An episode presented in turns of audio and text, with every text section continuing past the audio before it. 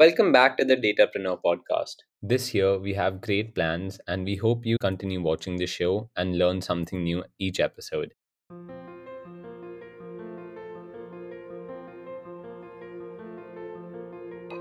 Today, we have with us Dr. Prashanth, the founder and managing principal at DBP Institute.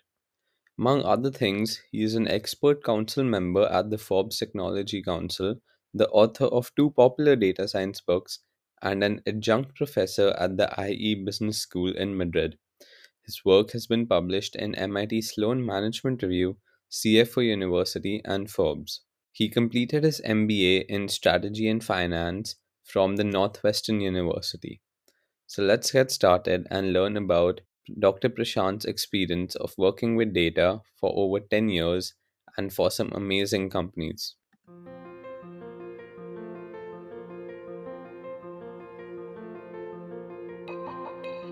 So now we've been talking a little about the business side of data, but let's say someone wanted to learn about getting into the field of data science. Just the, there's so many fields inside data; it's a vast field.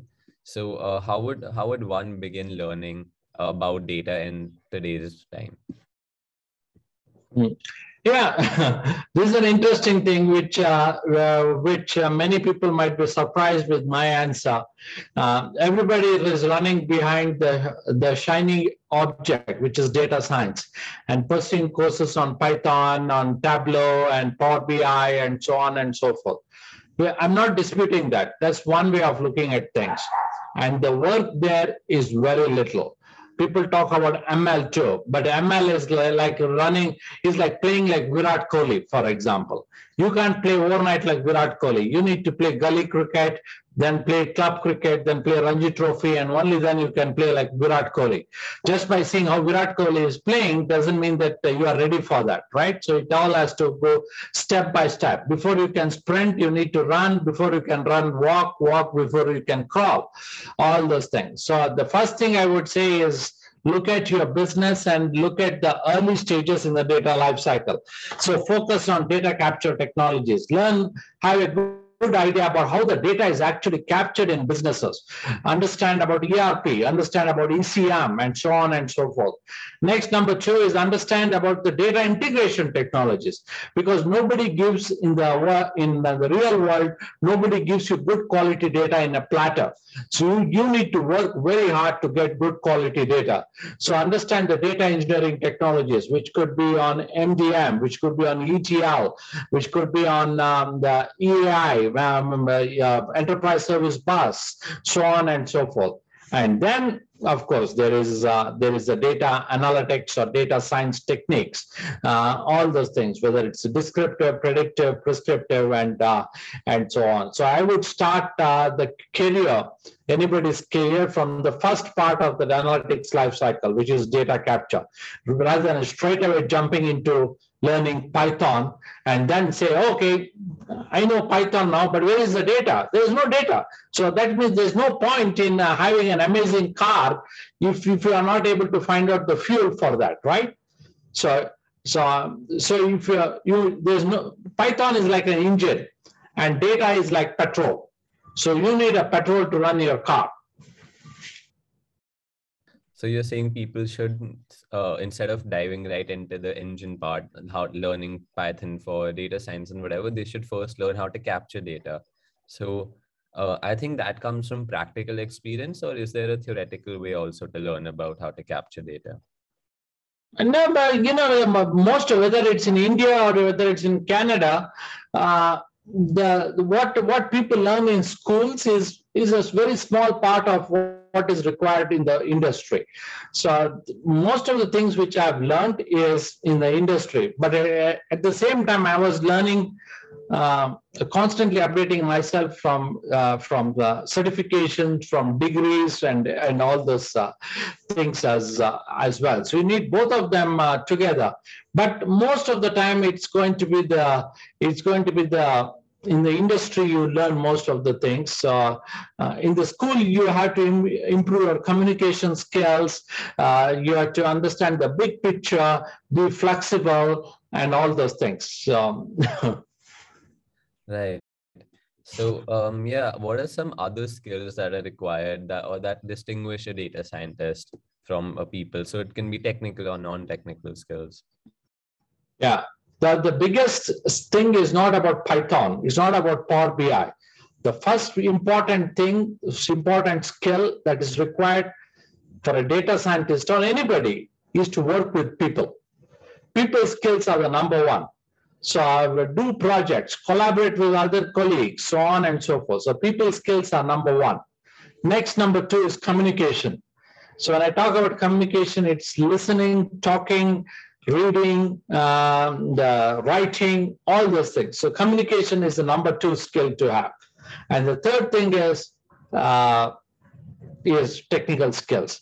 So in that order, uh, which I would say. So working with people, excellent communication skills. I think if you work well, if you are able to have a good knack of working with people and uh, and have a great communication skills, almost like 90% of the battle is won. So the remaining 10% is all about business, technology, all those things. Yeah, that's a that's a good answer. I agree with most of it. So I agree with all of it, of course. So the first part, uh, working with people, it's important in every field, but I think in data science especially because uh, no no one works in the entire data field. Someone's a data engineer, someone visualizes the data. So you need to know how to collaborate with each other. Yeah, absolutely, but yeah. So um, after data capturing, then what's the process? What should you learn about uh, after that? So after that, let's take uh, data capture, for example. Let's take one of the important technologies in that area is, is ERP and the, and the common product, uh, popular product there is SAP ERP. So once you have a good idea about SAP, SAP is a vast uh, field. Let's assume that you have spent about five years in SAP and you have some idea about that. But in many uh, companies, for example, not all activities happen in SAP. So there are other uh, places also where uh, data capture is happening, like it's happening in trading, in HR, and so on and so forth. So if somebody wants to know the complete cost of how the business is run, you need to get the, the procurement cost from SAP, you need to get the HR or employee related cost or labor related cost from the HR system, and you need to get the, all the commodity costs from trading, for example. So you have to bring all the different uh, data sources together which is uh, which is called data engineering so um, uh, if if you're not able if you are not uh, a good developer in uh, building the data pipelines so at least have a high level picture about the different integration mechanism. Learn about how apis work how the api is being called what is the protocol here uh, the, how does master data play a role here how does the esb architecture is designed so on and so forth and then you start with uh, the next step would be about learning about the data analysis uh, techniques, whether it's on reporting, dashboarding, or even Python and regression, so on and so forth. So I would start uh, start with that. Right. So yeah. um, as you mentioned before we talked about this, you said some of the skills in the Western world that are required aren't exactly like the basic ones that they can outsource it to. So, what do you think is the most important? Like, what should someone learn uh, to be able to solve that problem of being able to provide strategies and business decisions to companies? So can you repeat it again, uh, Utkarsh? So are you saying that what are the uh, skills required to build to provide strategic solutions to clients? Yeah, basically. Yeah. So the, the first thing that is required is uh, under, good understanding of the business. So uh, say, for example, if I had to go and uh, and give services to ExxonMobil, for example, of course, I don't know about much about ExxonMobil, but I should be having a good understanding of the industry, the oil and gas industry. So that's uh, that's the uh, first aspect that is required. And of course, you know what ExxonMobil while you once you get into the company, once you are working with other people as a consultant, you'll get to know more about their challenges and company and everything. Next, number two is about your data, digital data and analytics skills. So you should be knowing what what data can do and what data can't do. Uh, so it's not that all the problems can be solved uh, with uh, data. Uh, so that's another thing. Know about the limitations of digital technologies and uh, and uh, so on and and so forth. And and again, the last thing to know about is about is also about your what do you say? About people skills, communication skills, and all those things. That's also equally important. Customer service, for for, for example, say be be providing them the nice service and all those things. So that's also equally important when it comes to strategy. And the strategy is basically what is ultimately strategy. It's all about finding different choices and helping the clients select the best choice so that's ultimately strategy. So we need to give different options to the client because they are coming to you because they lack some skills. That's why they're coming to you as an external uh, external company. So they say provide these services to uh, pro, we are coming to you because we need help and your job is to give them different options. Just like when you're going to the car dealer and uh, and say i want to buy a car so what he says hey look i have a suzuki i have a, swift uh, Dzire here i have maruti 800 i have uh, alto all the different cars right depending on the needs. So your job is pretty much give different options and lay out the pros and cons of different options so that you together with the client select the best course of action for the client. Right. That's about strategy. so I also wanted to talk about uh, your contribution to data literacy because that's another important thing. A lot of people don't know where their data is going. So I'm talking about the general people here. So, um, why do you think that people aren't literate about data yet, and how can we go about changing that? Okay, so one of the uh, one of the biggest competition to data in the, in, in decision making is your gut feeling, is your intuition. So why people don't rely on data? Because they believe that uh, the the data quality, of course, the data quality is poor, and that's a, uh, that's helping them push towards intuition or their gut feeling. So uh, if the, and how do you improve the data quality? By building education, by building awareness of data quality and so on. So overall, if the data literacy in the company is low, people rely on gut feeling, their intuition, so on and so forth. Okay, I, I have the loudest voice in the company, so my uh, my opinion is the right one, rather than just relying on data and so on and so forth. So data literacy is the most important thing if companies have to get value out of data. Of course, there is data quality that is required, there is technology, so on and so forth. But where do you start first? Is about education so if the education levels in the company about data is very low, the company, you can't have a data uh, a strategy to live, uh, to convert data into a business asset. I was reading one of your articles about uh, empowering citizen data scientists for analytic success. So, uh, could you talk a little about that article?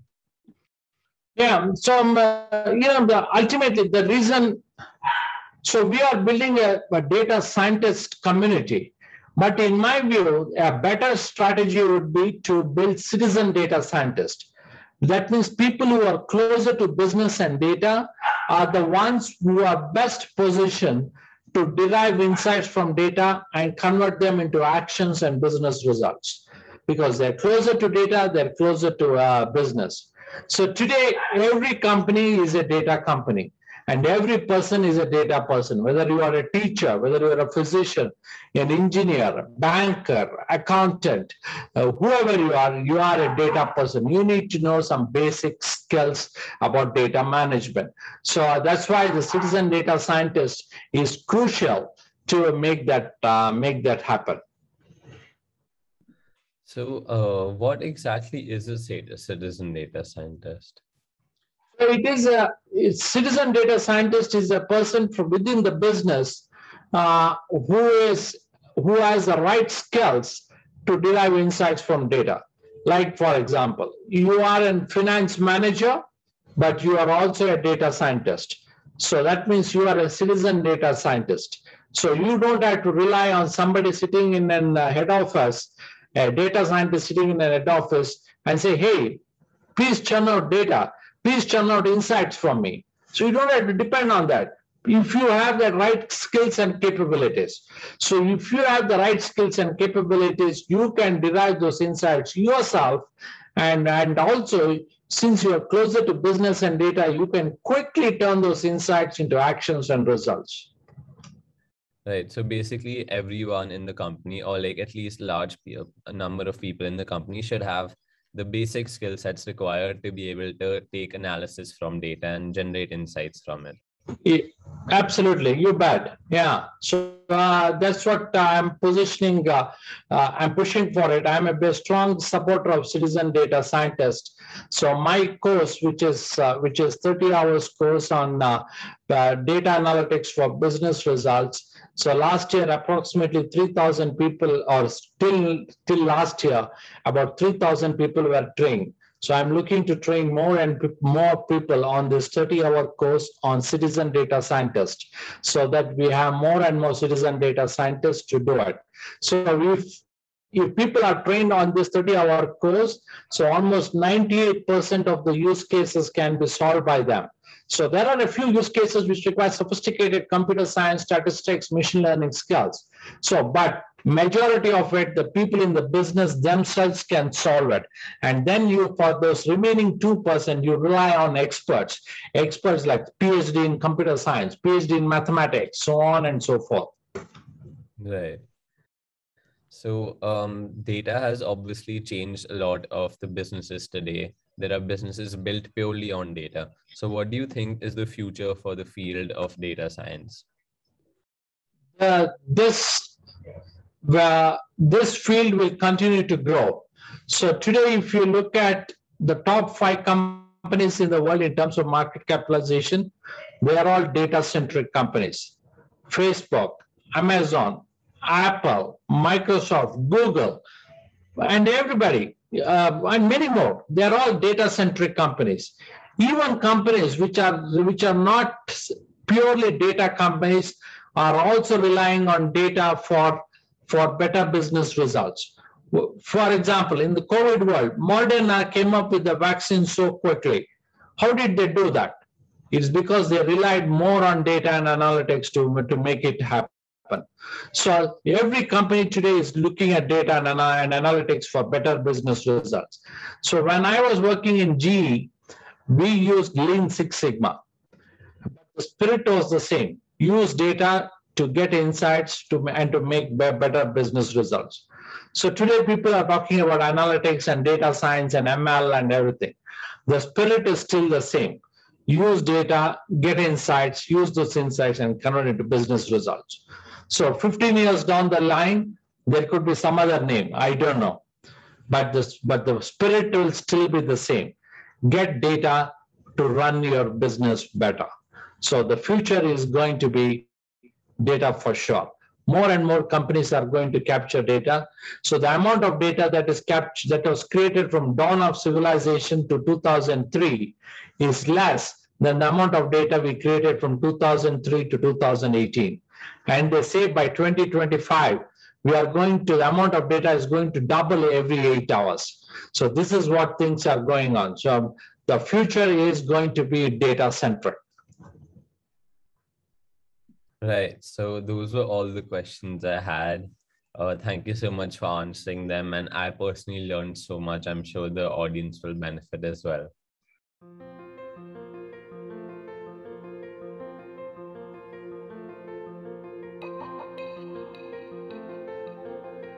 That concludes the review with Dr. Prashanth.